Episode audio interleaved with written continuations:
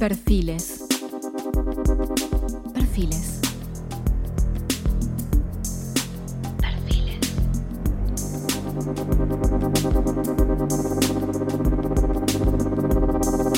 Perfiles. E influencias.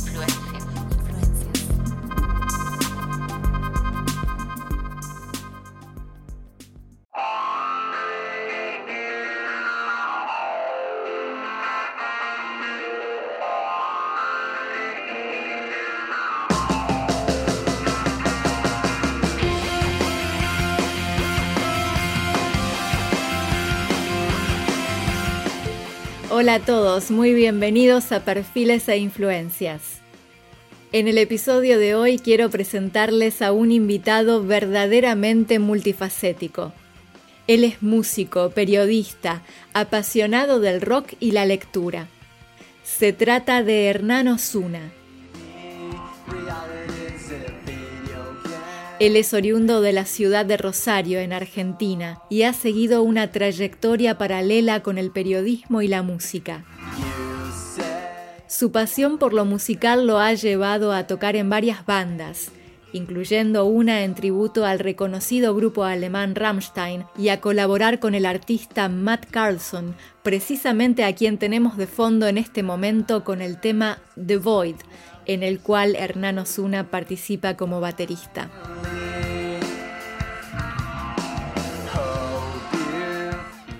Su carrera como músico se destaca por la grabación de varios discos y su single en solitario Vuelos, que escucharemos sobre el final de este episodio.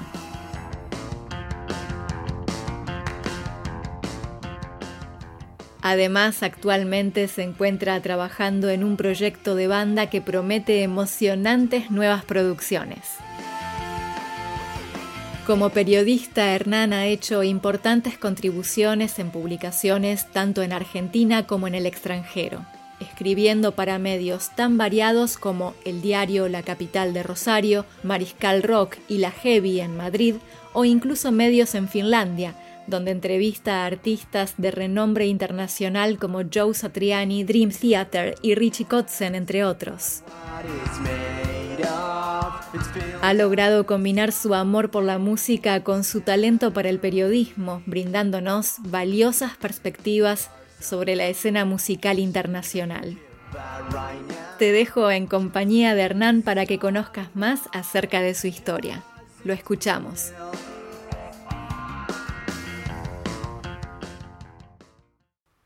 Hernán, es un placer tenerte con nosotros hoy. Muy bienvenido a Perfiles e Influencias. Muchas gracias, Pau, y gracias por la, presentación. Es un gusto y un placer estar acá con vos. Igualmente. Bueno, Hernán, en tu trayectoria se entrelazan dos pasiones, la música y el periodismo. ¿Podrías contarnos cuál de estas dos vocaciones descubriste primero y cómo influyó una en la otra? Bien, bueno, claramente todo empezó cuando yo tenía alrededor de sí, los cinco años. Em, mi hermano, que es cinco años mayor que yo, eh, me introdujo en Queen y Guns N' Roses y hubo una experiencia que fue como un, quiebre para mí, que fue haber visto circunstancialmente en un cumpleaños de una vecina eh, el show de Guns N' Roses en vivo en River, que lo daban por Telefe, estamos hablando del año 1992. En realidad los Guns tocaron en el 92 y en el 93. Y bueno, de repente, o sea, yo estaba en la cocina de, la casa de mi vecina y veo eso y digo, uff, ¿qué es esto? quiero esto, quiero esto para mi vida. O sea, lo, veo a Axel Rose corriendo como loco y a Slash y bueno, como dicen los españoles, flipé, flipé en ese momento. Eh, y bueno, a partir de allí empezó como un, interés voraz por la, por la música y, la batería. Yo empiezo a, tocar la batería, o sea, si tuviera que nombrar mis referentes, bueno, definitivamente son el, baterista de esa época de los Guns, que era Matt Sorum, Roger Taylor de Queen, y después, bueno, acá en Argentina agarro justo la, última, la gira de despedida de Soda Stereo, la primera, que fue en 1997. Así que, bueno, me influyó mucho Charlie Alberti. Y después, en lo que respecta al periodismo, eh, podría decirte que ese interés en realidad surgió muy temprano, porque en, el colegio, eh, en lengua, o sea, tenía como facilidad, era muy, muy lector, solía leer eh, cosas de, bueno, Agatha Christie, eh, sí, sobre todo ah, policiales o, bueno, Robinson Crusoe, etcétera, etcétera. Entonces es como que ya estaba habituado a la lectura y, de alguna manera desarrollé como un hábito para, el hecho de escribir desde manera muy temprana. Y en realidad ambas cosas se empiezan a entrecruzar cuando eh, empiezo a estudiar periodismo en el año 2008, eh, aquí en Rosario, en el ICET 18, pero, pero yo ya estaba trabajando en un medio eh, que se llamaba rosariorock.com. Entonces, bueno, surgieron el, cruce de ambas pasiones, ¿no? La, música eh, y el periodismo y se fueron, eso, aunando y entrecruzando a lo largo de los años. Y como músico tocaste en diferentes bandas de pop y rock, incluyendo en una banda tributo a la banda alemana Rammstein, ¿verdad? ¿En qué otras bandas has participado? Bueno, mira, he estado eh, en esa banda, que bien mencionabas, una banda de rock pop llamada Audia, que no existe más. Eh, he participado también como músico sesionista de, algunas bandas, por ejemplo, he estado tocando en Buenos Aires con una banda que se llama Pulsión, que es de aquí de Rosario. También estuve en una banda de metal sinfónico eh, llamada Lost Empire. Con Lost Empire, bueno, tocamos también en Buenos Aires, en Rosario, eh, y quien era la vocalista de, de, Lost Empire, eh, una compañera, Mariana Brunel. Mariana tomó clases de canto con Taria Turunen cuando Taria vivía aquí en, Buenos Aires. Em, así que sí, he pasado por, diferentes estilos, si bien siempre toqué más o menos todo lo que respecta al rango del rock y el pop y el heavy metal, eh, debo decir que soy como un, un melómano empedernido, o sea, me gustan todos los géneros de, de música y también bucear un poco en, las historias, no solo de los géneros musicales, sino de los artistas en sí. Eh, así que bueno, es muy lindo. ¿Cómo fue la experiencia de grabar en los estudios Panda en Buenos Aires, donde grabaron muchos de los grandes de la música?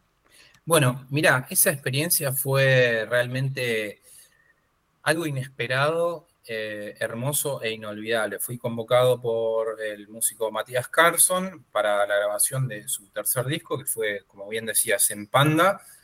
Y bueno, debo decir que es un lugar mítico en el cual está impregnado de algún modo, de algún modo subliminal, pero entras ahí y sentís como una energía diferente. Eh, ahí grabaron, bueno, Soda Estéreo, Sumo, Patricio Rey, sus redonditos de ricota, hasta Joaquín Sabina, Catupecu Machu, Guabasónicos. Es más, cuando nosotros salíamos, cuando terminamos la, en la tercera jornada de grabación, que fue un domingo, justo entraban los Catupecu Machu eh, a descargar todo su, equipo para grabar eh, el nuevo material, que bueno, eh, acá en Argentina, te cuento, es una banda que estuvo separada pero han vuelto, volvió Catupecu Machu a dos baterías. O sea, es un trío, pero con dos bateristas ahora. Y justo entraban los Catupecu.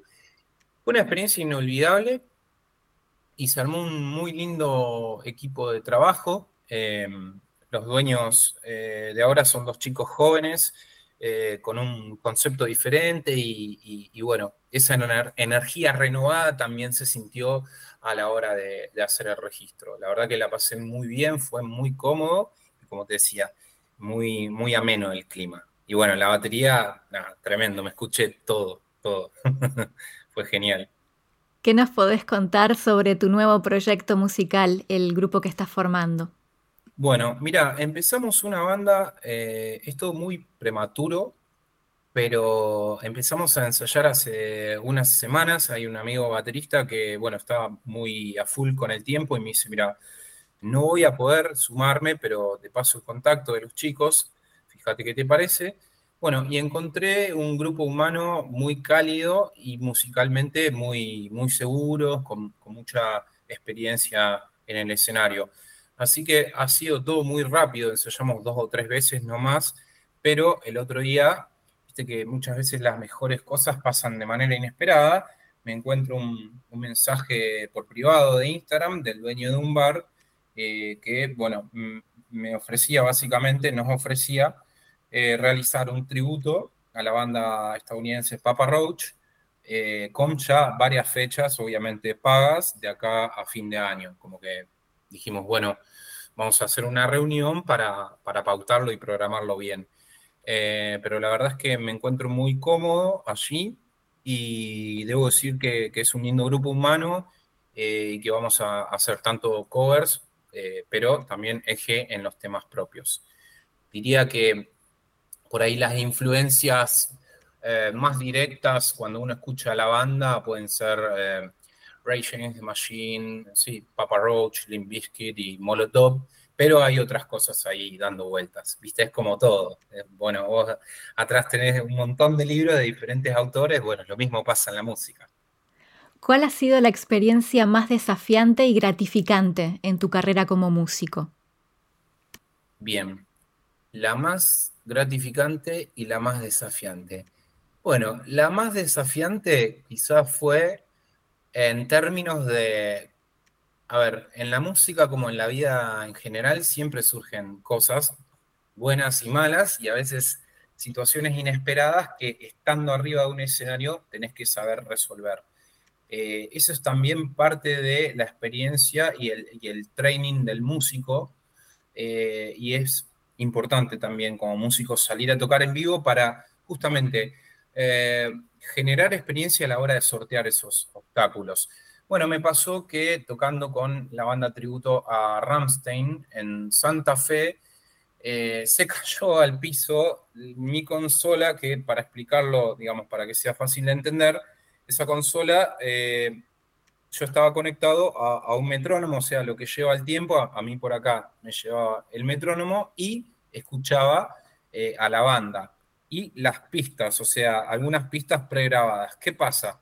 Al caerse eso, dejo de escuchar las pistas y dejo de escuchar el metrónomo. Así que bueno, tuve que salir airoso de esa situación. Eh, yo mirando ahí como diciendo, bueno, no voy a poder agarrar esto en medio de la canción. Y bueno, lo que hice fue este, adaptarme, adaptarme a la situación. Fue difícil, pero eh, me adapté. Esa, esa quizás fue una de las más desafiantes. Y de las más gratificantes, hay varias, pero, pero te diría que una de ellas es, eh, bueno, haber grabado en Panda, eh, haber grabado también algunos videoclips, o sea, cuando, cuando uno ve, digamos, se ve en un videoclip por ahí, al ego le suena como, wow, mirá, pero por otro lado decís, che, es el resultado de muchos años de, trabajo en las sombras, ¿viste? O sea, eso es lo que tiene por ahí la carrera del músico. Y va, en realidad cualquier carrera en general, pero digo, esta cuestión de, todo el esfuerzo que, que, metes y muchas veces solo se ve la punta del iceberg, ¿no? No se ven las horas que estuviste estudiando, invirtiendo tiempo, dinero, etcétera, etcétera. Así que muy, muy contento por esas experiencias. Hablemos sobre tu trabajo periodístico. ¿Dónde has trabajado y qué estás haciendo actualmente? Bien, bueno, comencé en el año 2008 en una web que mencionaba previamente, rosariorock.com. De allí pasé a Rosario 12, que es un diario de aquí de Rosario que depende de Página 12. Luego estuve en el diario La Capital, que es el diario más grande de acá de Rosario, y a partir de allí empecé a buscar eh, expandirme un poco más. Entonces, alrededor del año 2017, por ahí, 2018, comencé en una web de Buenos Aires, que antes era una revista, que se llama recordplay.com. Y ya en el año 2019 empiezo como esta búsqueda eh, digamos, una búsqueda que no tuvo vuelta atrás en torno a la internacionalización. Eh, comencé eh, a buscar trabajo a distancia y bueno, en plena pandemia, en 2020, eh, comencé en un medio de Madrid, España, que se llama Mariscal Rock. Ellos también editan una revista que se llama La Heavy. eso lo sigo actualmente en Mariscal Rock y La Heavy de Madrid. Y bueno, también estuve trabajando en una radio de Dublín, Radio Latina Dublín, durante un año. Eh, y actualmente estoy en Keiosin, que es una web con, base en Vasa, Finlandia. Vasa queda, para que te des una idea, más o menos a unos 400 kilómetros de Helsinki, la capital. Eh, así que, para contestando a tu pregunta, actualmente estoy en Keiosin y eh, en Mariscal Rock y la Heavy de España siempre con, el propósito de, seguir creciendo y, buscando nuevos horizontes. O sea, me gusta mucho el contacto, ¿no? Con la gente, con otras culturas, con otros países. Conocer, conocer y, siempre mi propósito, tanto profesionalmente como ser humano, es empaparme de, diferentes experiencias eh, y, crecer. Me parece que vinimos una sola vez a esta vida y, y estamos para aprovecharla y crecer como humanos y como personas, como todo. ¿Podrías compartirnos alguna anécdota de tus entrevistas con artistas internacionales? Porque entrevistaste a grandes figuras como Joe Satriani, Dream Theater y Richie Kotzen, entre otros, ¿no es así? Bien, sí, sí, sí, he entrevistado por suerte a, muchos artistas. Mira, eh, algunas anécdotas. A ver, lo, que más destaco, permitime que haga un, paréntesis con respecto a eso, destaco, eh, lo, creo que la parte más rica de, todos estos años de entrevistas ha sido el poder eh, conocer a la persona que hay detrás del artista, ¿no? porque bueno, es fácil cuando uno ve cifras, cantidad de discos vendidos, shows en estadios, por YouTube, pero bueno, ver cómo esas personas eh, trascendieron algunas limitaciones, cómo le hicieron frente muchas veces a, situaciones angustiantes, a pérdidas, a dolores, eh, como eso, saber cómo lidiar con esas situaciones. Y eso es la parte más rica, ¿no? Em, como anécdotas, bueno, te podría mencionar eh, cómo me quedé, imagínate, en, cámara cuando Joe Satriani buscó su guitarra y, tocó unos acordes. Eh, también, bueno, el guitarrista de Korn, Head, Brian Welch, eh, hablando sobre la depresión y contándome, bueno, qué medicación toma. después, bueno, anécdotas de todo tipo, eh, o aquí en mi ciudad eh, poder tomar algo con el cantante de Carajo, bueno, hoy ya no existe más Carajo, pero es...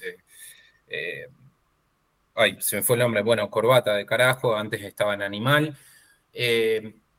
Hay, hay, un montón de anécdotas, pero destaco eso, cuando, cuando uno puede acceder a, a entender, bueno, cómo fueron sobrellevando situaciones y creciendo como personas y también muchas veces eh, eh, la cultura que esos artistas te brindan en torno a, un montón de cosas y a, la propia entrevista.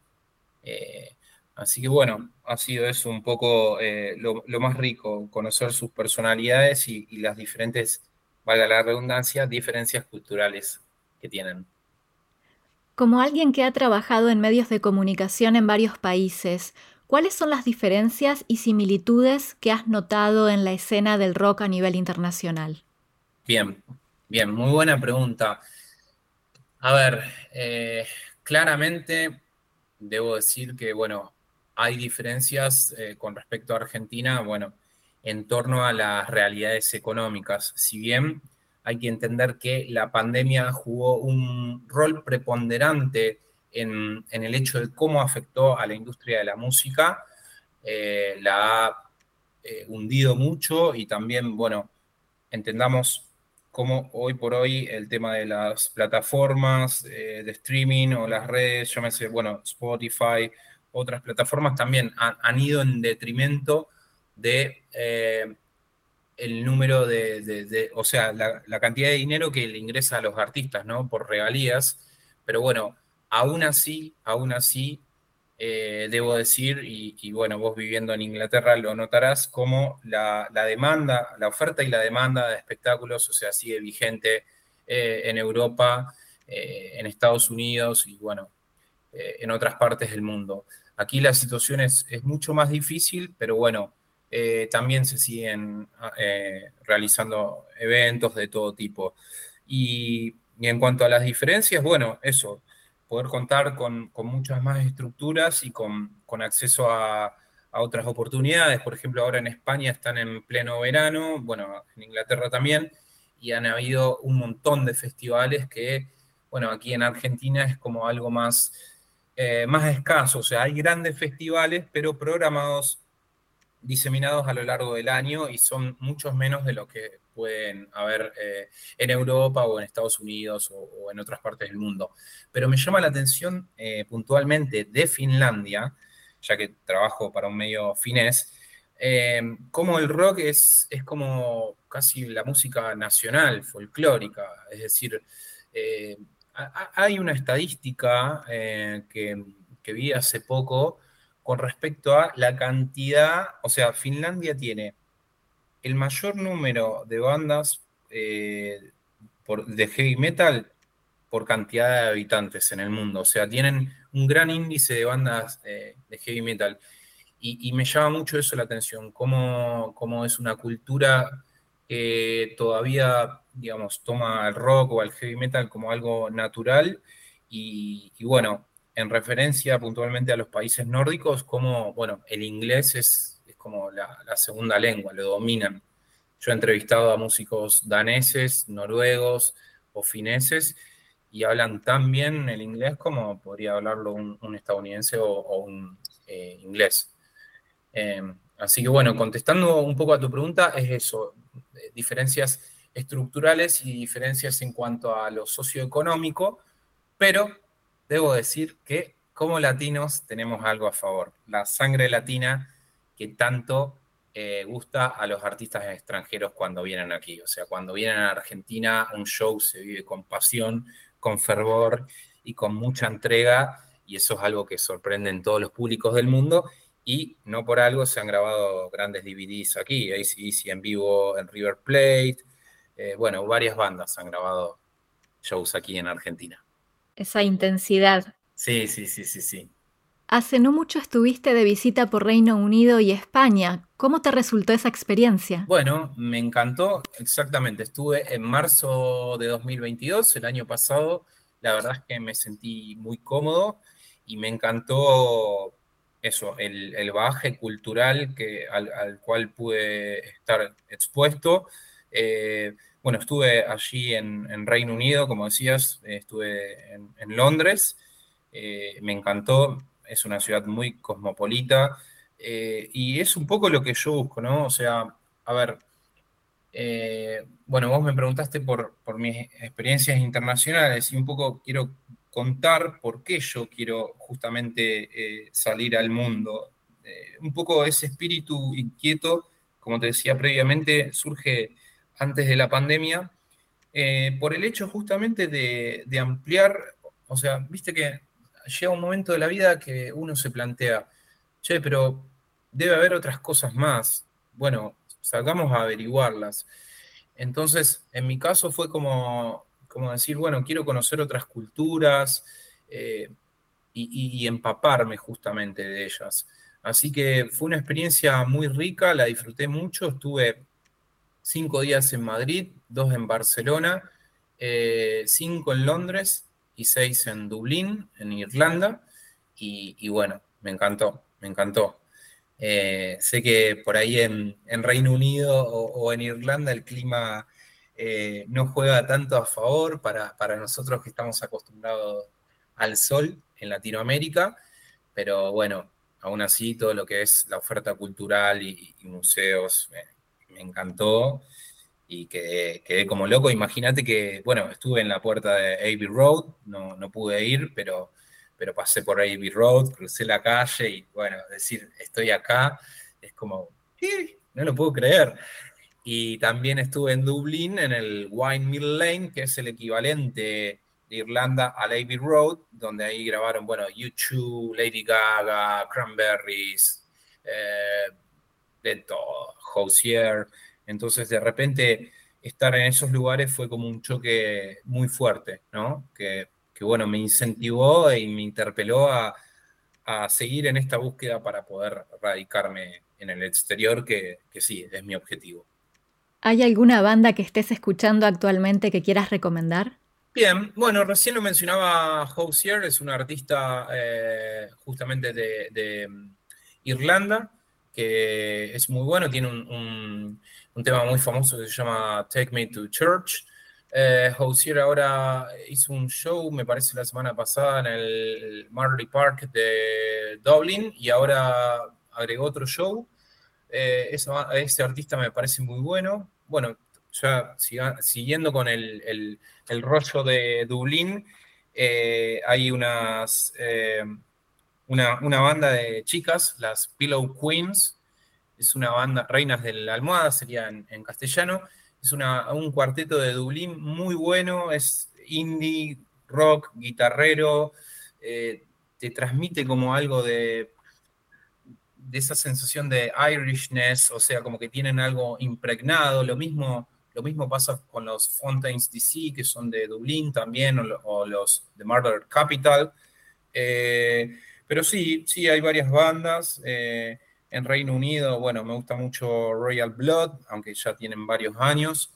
Eh, siempre trato como de, mm, si bien, como te decía antes, he tocado preponderantemente rock, pop o, heavy metal, siempre trato de descubrir en todos los géneros musicales, en todos los estilos, nuevos artistas, nuevos sonidos, y eso es lo que más me gusta, como, como investigar. Hernán, ha sido un verdadero placer hablar contigo hoy. Te agradezco enormemente por compartir tu tiempo y experiencias con nosotros. Te deseamos todos los éxitos y hasta la próxima. Gracias, Paola. Hasta la próxima. Nos vemos y un saludo.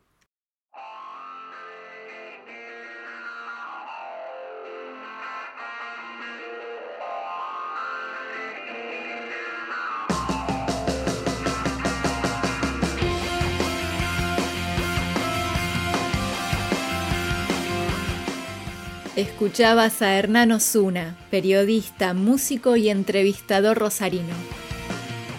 Espero que hayas disfrutado de esta charla. Fue un gusto hablar con él y descubrir sobre su labor internacional como periodista, así como también sobre su carrera como músico.